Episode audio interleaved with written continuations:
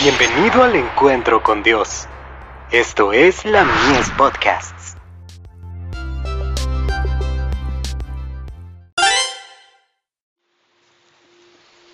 Recibiréis poder.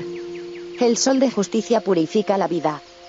Con gozo dando gracias al Padre que nos hizo aptos para participar de la herencia de los santos en luz, el cual nos ha librado de la potestad de las tinieblas, y trasladado al reino de su amado Hijo. Colosenses capítulo 1, versos 12 y 13.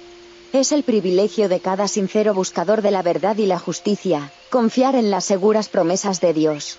El Señor Jesús pone de manifiesto el hecho de que los tesoros de la gracia divina están puestos enteramente a nuestra disposición, a fin de que podamos ser canales de luz.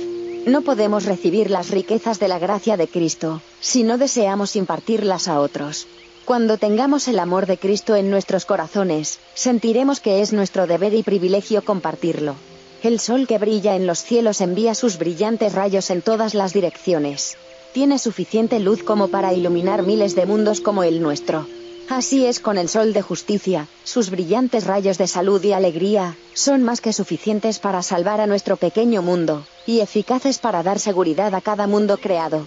Los que sientan su necesidad de arrepentimiento, y de tener fe en nuestro Señor Jesucristo, tendrán contrición de corazón y se arrepentirán de su resistencia al Espíritu del Señor. Confesarán su pecado de rechazar la luz que el cielo tan generosamente les envió, y abandonarán el pecado que entristece e insulta al Espíritu del Señor. Humillarán el yo, aceptarán el poder y la gracia de Cristo, y, además, reconocerán los mensajes de advertencia, reproche y ánimo. Entonces su fe en la obra de Dios será manifiesta, y descansarán sobre el sacrificio expiatorio. Se apropiarán en forma personal de la abundante gracia y justicia de Cristo.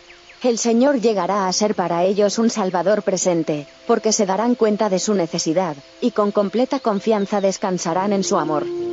Beberán del agua de la vida de la fuente divina, inagotable. En una nueva y bendita experiencia se apoyarán en Cristo, y serán participantes de la naturaleza divina. Del Review and Herald. 26 de agosto de 1890.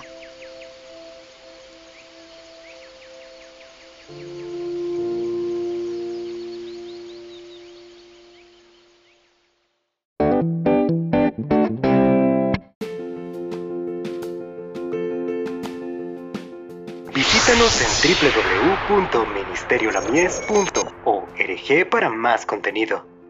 Dios te bendiga.